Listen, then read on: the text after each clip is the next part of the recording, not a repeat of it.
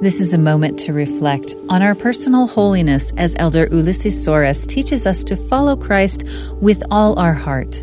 While preparing to accomplish his divine mission on earth, the Savior Jesus Christ exemplified the importance of constantly resisting everything that might dissuade us from realizing our eternal purpose.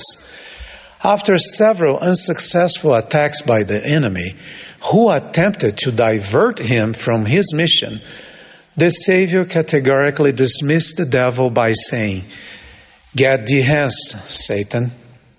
Then the devil leaveth him, and behold, angels came and ministered unto him.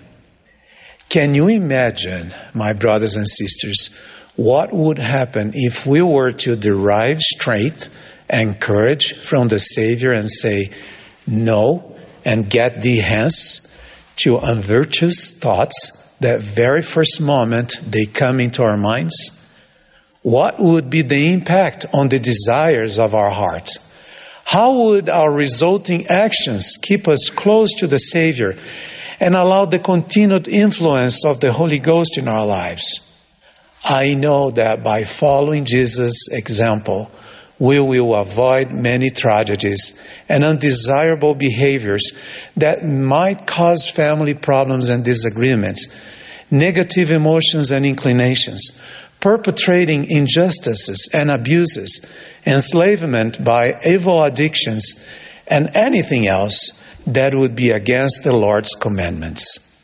Seeking Christ in every thought and following Him with all our heart requires that we align our mind and desires with His. The scriptures refer to this alignment as standing fast in the Lord. This course of action implies that we continually conduct our lives in harmony with the gospel of Christ and focus daily on everything that is good. Only then we may achieve the peace of God which passeth all understanding and which will keep our hearts and minds through Christ Jesus. I invite all of us to hear Him in every thought and follow Him with all our heart in order to obtain the strength and courage to say no and get the hence to all the things that might bring unhappiness into our life. That was an excerpt from Elder Ulisses Soares' talk, Seek Christ in Every Thought. This is a moment to reflect.